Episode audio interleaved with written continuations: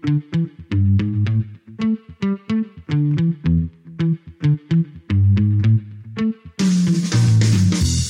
to the Side Hustle Project, a podcast where we explore the nitty gritty details behind what it takes to start and grow a profitable side hustle.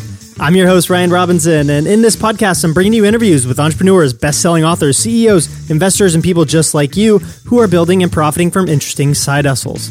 In today's episode, we're talking to Jeff Goins, the blogger and best-selling author of five books, including The Art of Work and Real Artists Don't Starve. Originally from the Chicago suburbs, Jeff grew up with two hardworking parents that instilled in him the value of what it means to put a lot of effort and care into your career. And from an early age, Jeff found himself gravitating towards writing as a skill and hobby he wanted to dedicate more time to.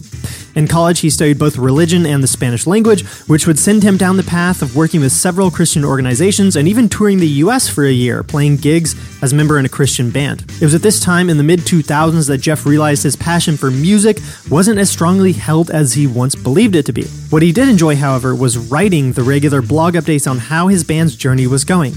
At the encouragement of friends, family, and coworkers, Jeff really zeroed in on writing as a regular practice, which turned into a series of blogs and eventually the books he's now widely known for. In this episode, Jeff and I talk about how he got started as an early blogger nearly 15 years ago, including the prolific guest blogging campaign he launched, landing over 100 guest posts to promote his blog in just his first year.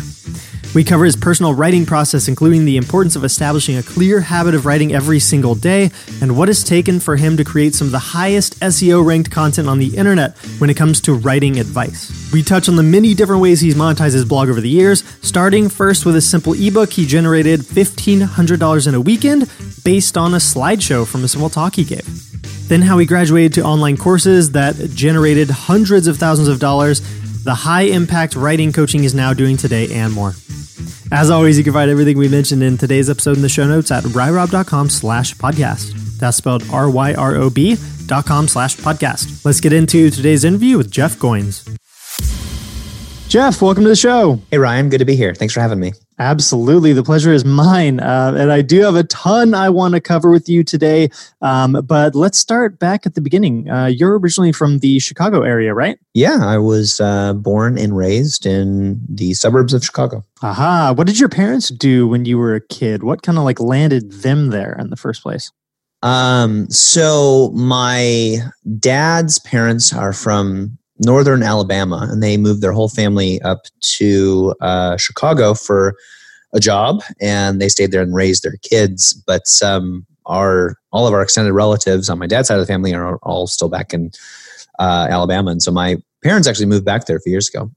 But uh, he he kind of grew up, you know, in the Chicagoland area. My mom is uh, from that area as well, and um, they uh, have done a bunch of different things. Uh, my dad has always been kind of a blue collar worker. He has uh, been a carpenter, maintenance guy, uh, you know, pizza uh, maker. just, I mean, all kinds of things. And my mom has has done a bunch of different jobs as well throughout uh, her life. Just you know, typical middle class blue collar kind of upbringing. And we lived kind of outside the city for a while. And then when I was ten uh, we moved kind of out into the country, about an hour west of Chicago, just outside of a town called uh, DeKalb. Yeah. Nice. I find it uh, interesting that one of the trends I've kind of identified with a lot of the people I've had here on the show is that uh, they've had parents that knew the definition of hard work. yes. Yeah. Yeah. I mean, that was something hard to instill that in their kids. Yeah, that was something that uh, was both good and you know challenging because um, there is you know growing up in the Midwest, being kind of lower middle class, there is this ethos which is that if you want something, you have to work hard for it, which is a good thing. Uh, but if you want more of that something, more money, more success, whatever, then you have to work harder. And there comes a point where that actually doesn't work, right? Like you've got to think about how to work smarter. How do I create leverage for myself? And the typical middle class ethos is you just have to kind of kill yourself to get what you want, uh, even if it kills you. Do you remember any early uh, creative endeavors, businesses, side projects, um, things that you worked on at a younger age? Business, no. Creative, yes. I've always made things. Um, the I don't know. I mean, as long as I've been alive, I've liked to make things. And so um, early on, that was art. I liked drawing. And so I made my own Garfield comics. And uh, you know drew them and and I had a friend who drew Odie and I drew Garfield and we kind of teamed up together. Um, then I got into music and uh, was in a couple of bands in uh, high school and college. Um, and then you know later on I got r- really into writing. Uh, writing was really something that I always did. It just kind of manifested itself in different ways. You know, Garfield comics, comic books when I was in middle school then I started writing poems about the girls who wouldn't go out with me. And eventually I put music to those poems and turned them into really sad songs. But yeah, I mean, I just always uh, wanted to make things and share them with people. Um, I would put on plays for my parents. Then we got a camcorder, I would like record those plays and share them with people. I was always very shy in front of people, but I had no problem making something, performing, and then sharing it with people. So I think arts and creativity were my ways of um, connecting with people in, in ways that otherwise would have been difficult. I love that. Well, let's talk about who Jeff was as a young adult now. Um, in, in university, you studied Spanish and religion. Why did you choose those two areas of study to focus on? I mean, I, I chose religion just because I thought it was interesting. Um, I didn't come from a particularly religious background. Uh, eventually, got really involved in uh, Christian activities on uh, at college and ended up working for a, a, Christian nonprofit after I graduated from college. But um, at the time, I just thought it was interesting. Um, I mean, isn't that kind of the question? You know, where where did we come from? What is this about? Why are we here? Um, and so, you know, studying the world's religions was was and continues to be a fascination of mine. So, I didn't ha- have uh, enough ambition to know what I would do with that. Um, getting to college was the point. Um, my parents hadn't graduated from college. Uh, most of our relatives at the time, most of my cousins and uh, aunts and uncles um, were not college educated, and so like just getting to college was kind of the point. And once I got there, I kind of thought, well, I can just kind of do whatever I want. And so I studied the things that were interesting to me. And I was also interested in Spanish. I tested into a 300 level Spanish class, um, which was way over my head um, as a freshman. But um, I just got kind of got thrown into this world where I was like, this is really cool and interesting. And I learned about study abroad programs. And so uh, my junior year, I signed up for a study abroad program, and uh, my uh, one of my professors said, "Well, if you go to Spain for a semester, I mean, you'll basically have enough credits that if you just keep taking a Spanish uh, um, class every semester, you'll have a major by the time you graduate." So I was like, "All right, cool. I guess I have two majors now." But um, yeah, I mean, that was all the thought that went into it. Was this is interesting to me, and uh, I want to leave. I want to go somewhere else. I guess I'll go to Spain and, and study Spanish there for a while. I love it. I mean, it's the best time of life to do those kinds of things, though, right? Totally. Yeah. Yeah. I was um, I was unfettered and um, and untethered, and I was uh, free to pursue the things that growing up I, I probably never thought were possible. You know, to go live in another country for four or five months. Um, that was crazy, and uh, and it happened. It was it was an amazing experience. So I have to ask, you know, after graduating from college, um, from what I read about you, you toured with a band for a year. Why yes. didn't you continue pursuing a career in music? What happened? yeah, well, it was um, it was a uh, it was a nonprofit ministry organization. So what we did was um, we would play music in churches, schools, and prisons. And it was a year long commitment. So it was like a structured thing. Uh, it was an organization, and we had these two full time teams that were bands that would travel uh, all over North America. And then we both spent time, about a month, in um, uh, overseas locations. And so it was um, what it was was a, basically this Christian mission organization. And during the school year, you know, the September to May year, um, we would play in all these different places, and then we would re- recruit young musicians to join this um, music missions program where we would send people to these different parts of the world and they would play music um, with these various ministries. Uh, so it was a year long commitment. And uh, I could have continued with it and could have continued music, but I learned a couple of things through that experience One was um, I didn't really want to play music, uh, and I, I yeah, I didn't want to play it as a profession because, like anything that you enjoy doing, uh, when you turn it into a job, it looks a little bit different, right? And so the job of being a musician is not the same thing as playing music for fun. And so I'd always played music for fun. And the job of being a professional musician, playing five to 10 shows a week, was um, 90% travel, logistics, getting my 20 something peers to get up on time so we could drive the van, you know, another 12 hours to the next place, uh, you know, next stop on the tour.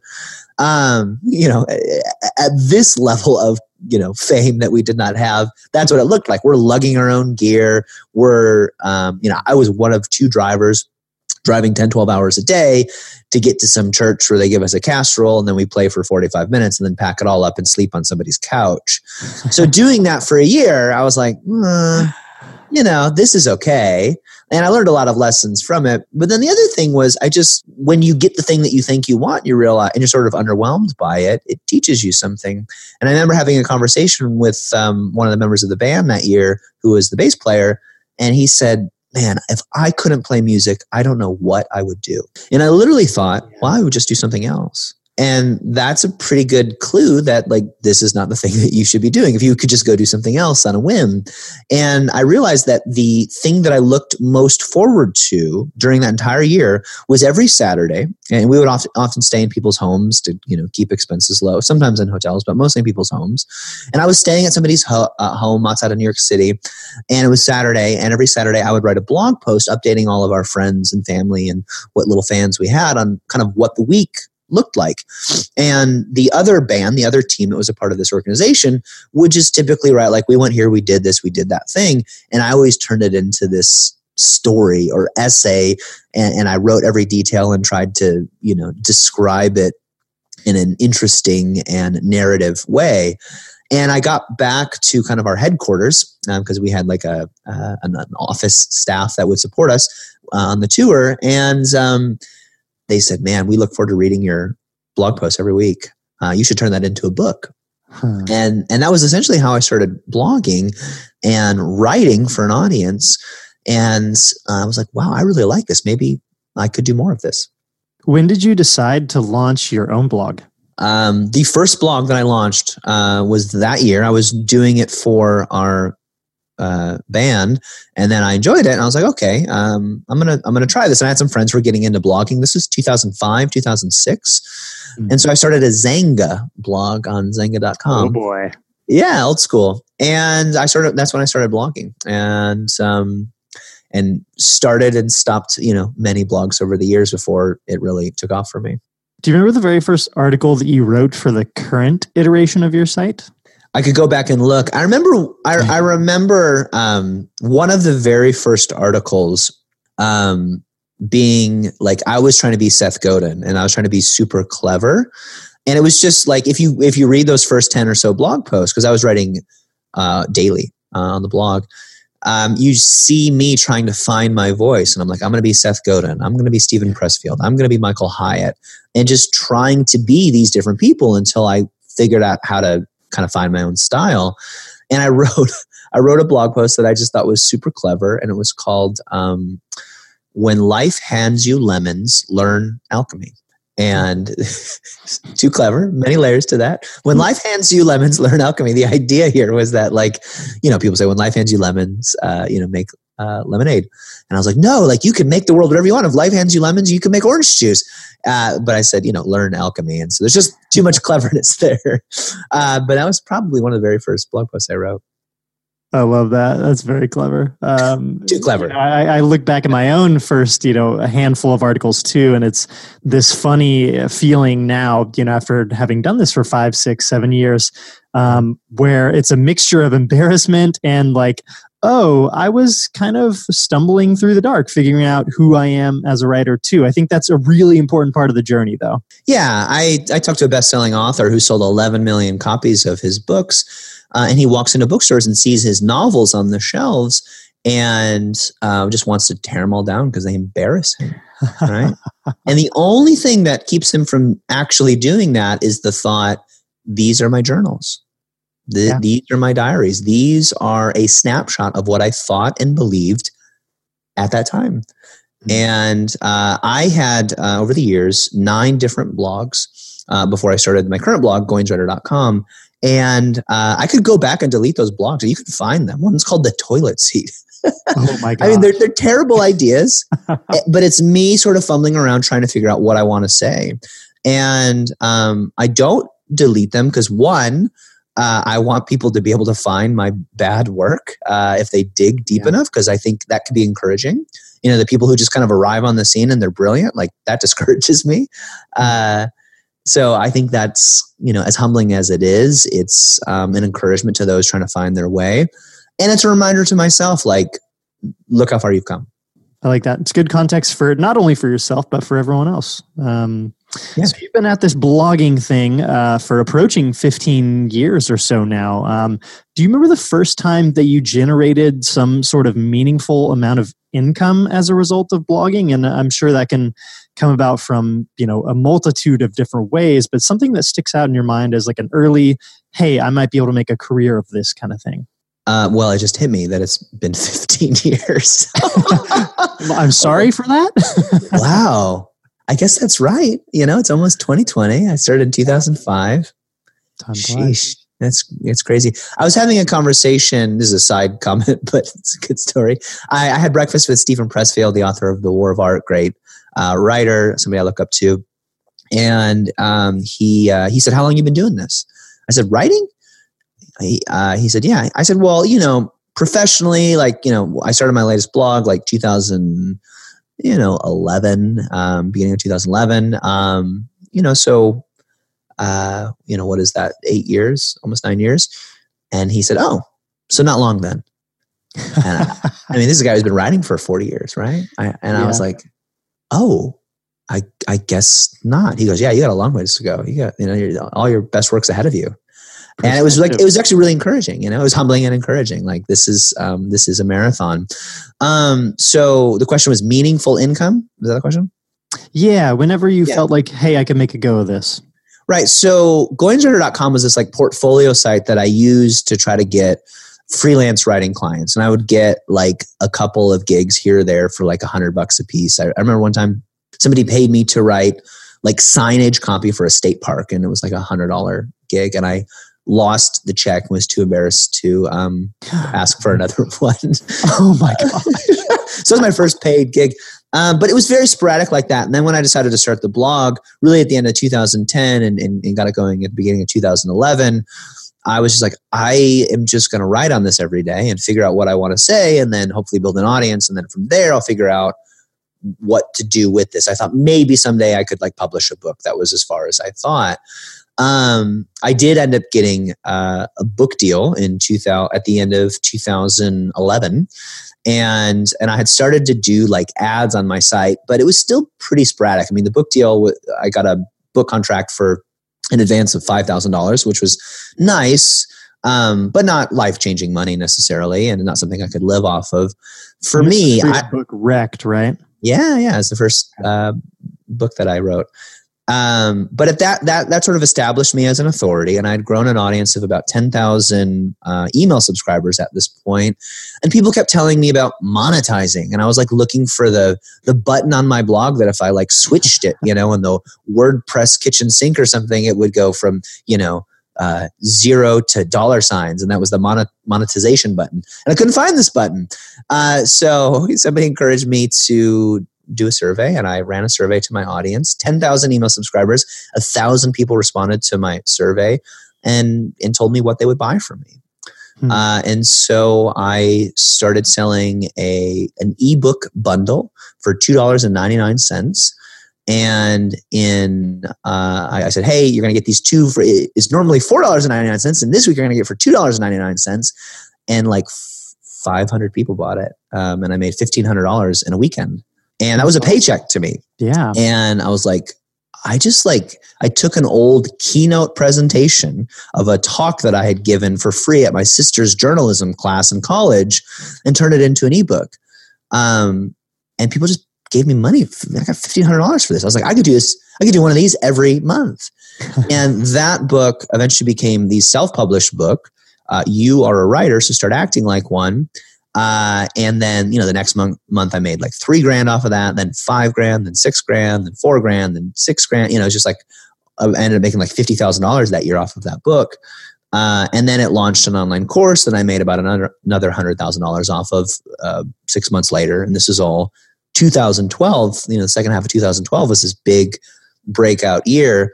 Uh, but it started with me simply asking my readers, what do you want from me that you would be willing to pay for? And it started with this kind of crappy PDF book that I threw together. When I saw that people were liking it and buying it, I took it down and then spent a few months um, turning it into a better product. I love it, and that you know, I think that survey was your version of the the dollar sign button, right? yeah, yeah. I mean, it led you to where you needed to be. Absolutely. Yeah. But I mean, people are like monetize, and I didn't actually know what that meant. I didn't know that meant I had to create something that people wanted to buy and that I would have to sell it to them. In order to sell something to them, I should find out what they wanted to buy in the first place, what problems they had, what struggles they were having, and which of those I could help. So, Jeff, two things I've always really um, appreciated your advice and your writing on has been, um, you know, how to write content that's compelling enough to get people to want to come to your blog, um, and then also building a list of engaged email subscribers. Right. So, so creating content that convinces people, hey, this is a site that I want to tune into, um, and I want to dig into these two subjects with you. So, in the very early days of your blog and your writing career, um, what would you say were your biggest sources of traffic? How were people coming to your blog and discovering you originally? Uh, the biggest source of traffic was other people's blogs. Uh, so I would write lots of guest posts. Uh, in 2011, I wrote an article per day every day on my blog, so 365 articles. Um, and then I wrote an extra 100 or so articles for other people's uh, websites. So I was batching a lot of these, but I mean, I wrote, you know, 465 plus uh, articles and blog posts that year. And um, guest posting was the best thing that I did for my blog.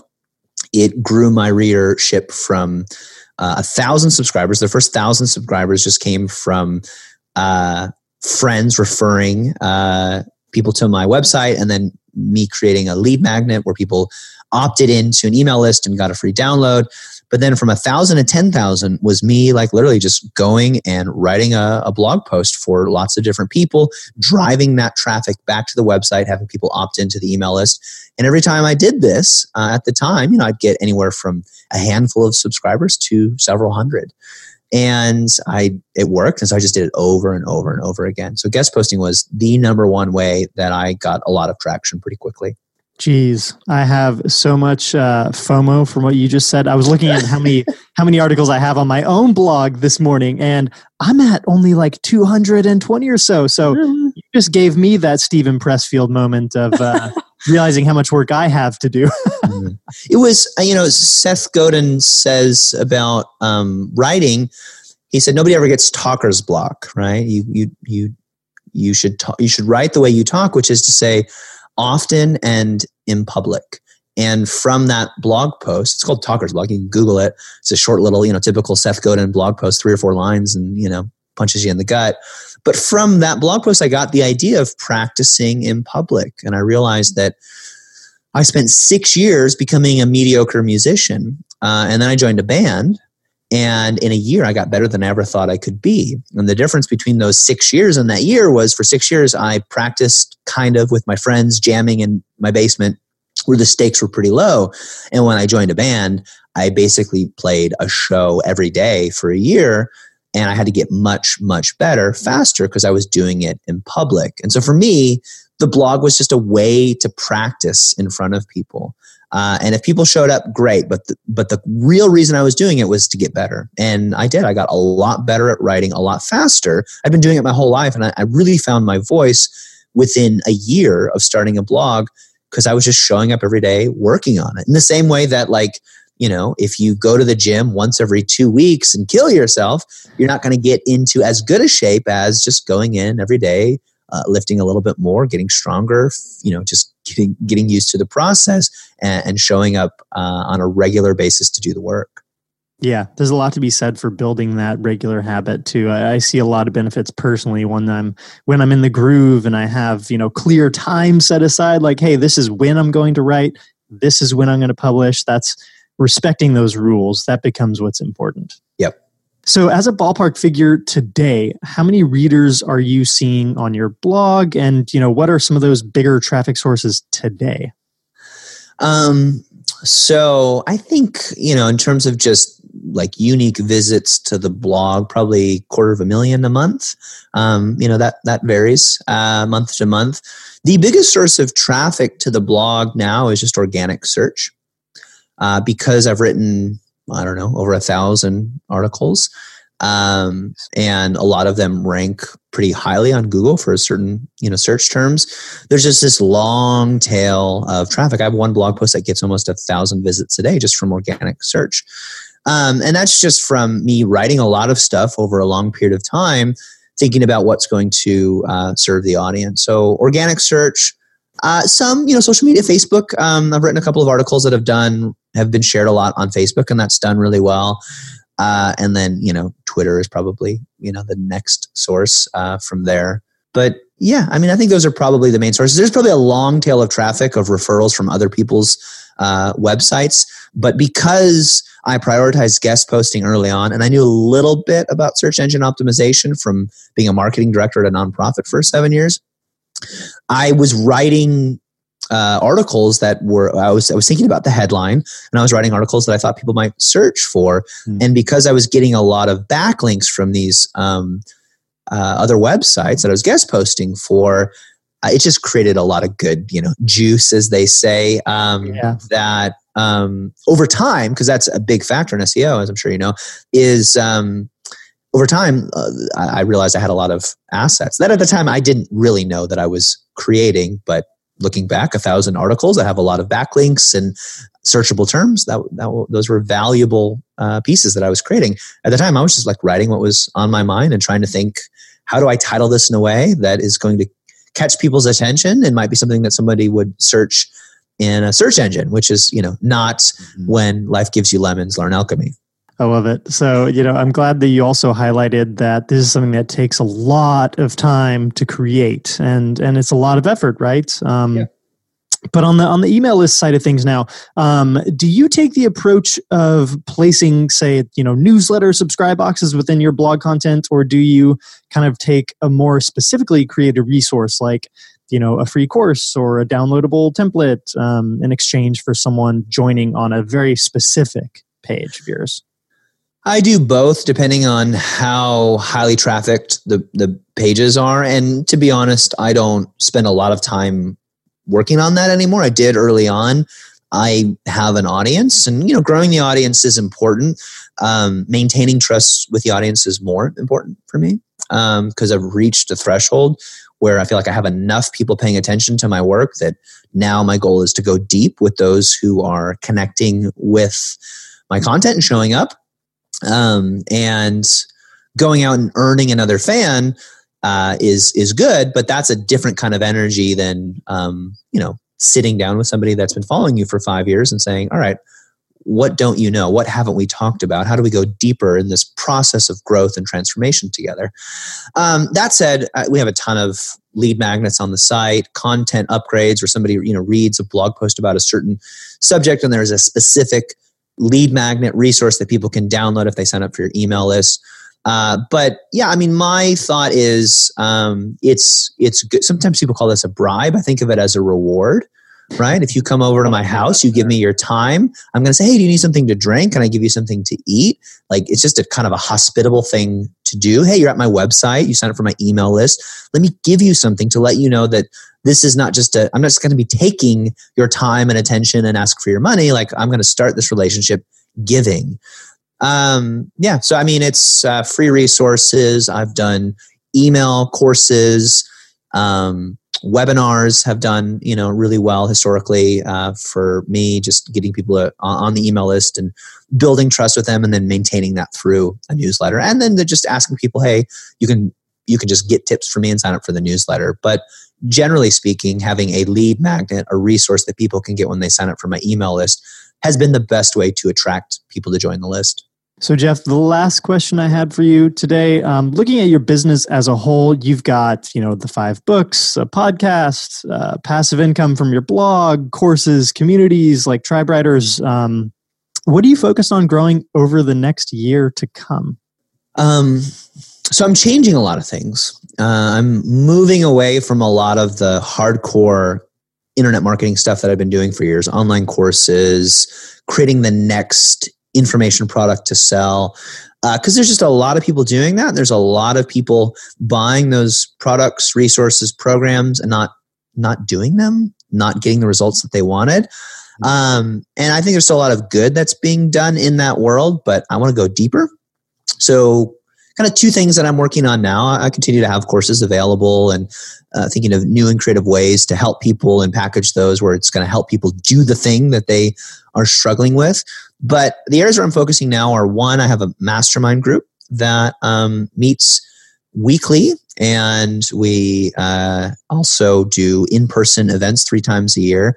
And i've really enjoyed that. I've run a conference for the past five years. I've done workshops throughout the years. And there's something really powerful about getting in a room together and working on stuff together, asking questions, sharing what's going on.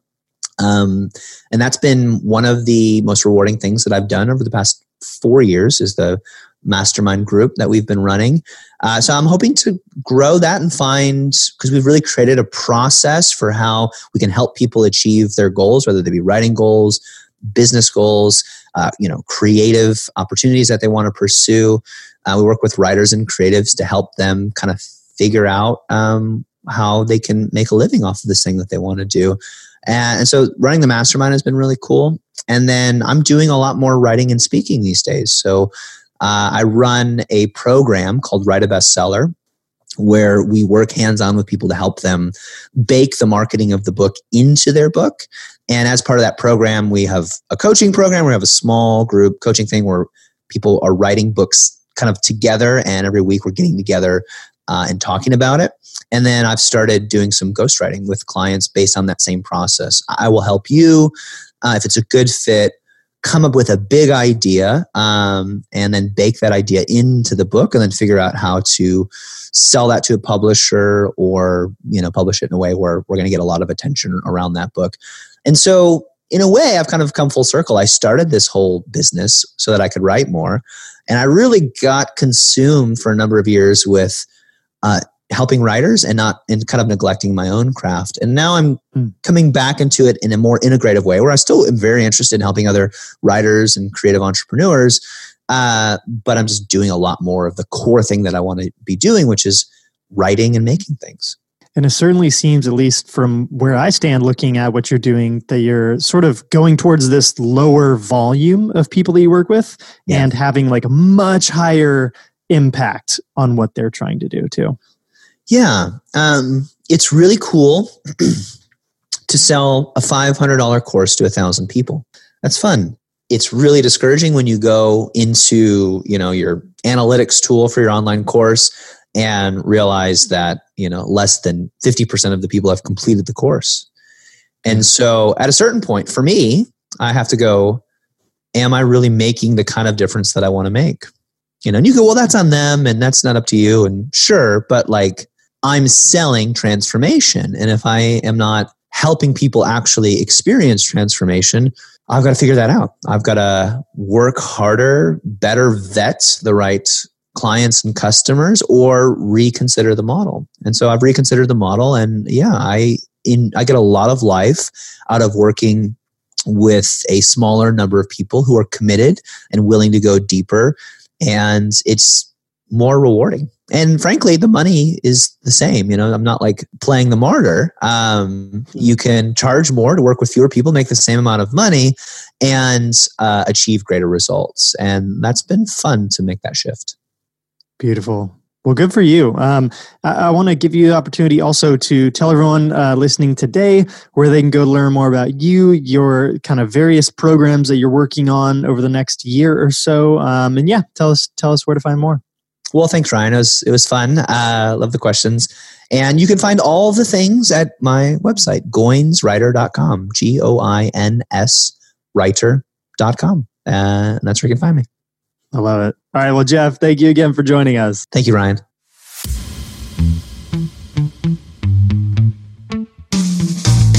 If you enjoyed this episode of the Side Hustle Project, I would love your support. Head on over to the Apple Podcasts app and give us a rating.